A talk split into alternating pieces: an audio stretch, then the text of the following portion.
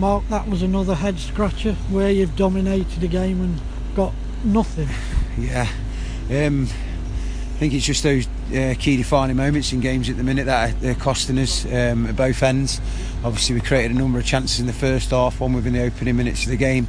Unfortunately, um, I think the keeper saved it to be honest, and it's not gone in. And then um, bit of an even affair for a good period of it, but then we I thought we shaded this, the last half of the first half, last period, sorry, the first half, and again created chances, and it just doesn't seem to want to go in for us at the minute um, like that. Um, second half, just not defended well enough really for the for their first one. Um, just it's, it's football, isn't it? Sometimes it's just like you say, we find ourselves at the position position Gresley in at the minute. You don't get that rub of the green, and we've got to got to make sure we do.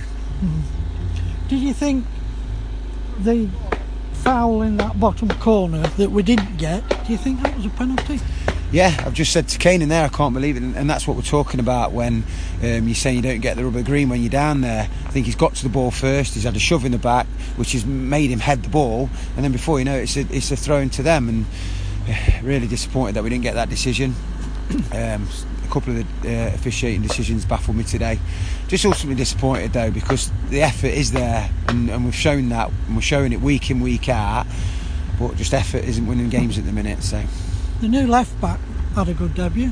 Yeah, Nathan, I thought he was man of the match today. Um, 'cause he's come in, um, he's been waiting for his chance, had to be patient, and, and I did think he had a really good game. I thought he was best player in the Gresley shirt today, and credit to him, yeah, young lad, did really well.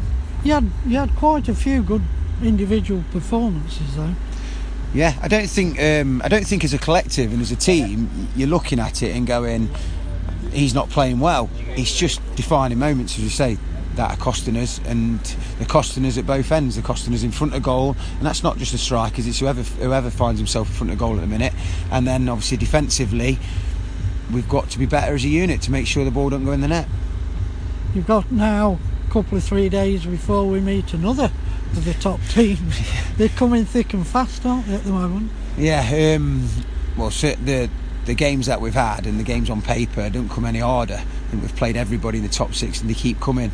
Um, and it's coming around quick Tuesday, know, a couple of knocks as well. But we've got the squad to cope with it. We just need that bit of luck, and I'm sure we'll get it. And, and hopefully it'll be Tuesday, so it'll be a good night at the moat on Tuesday, hopefully, and we'll get a result and, and move forward from there.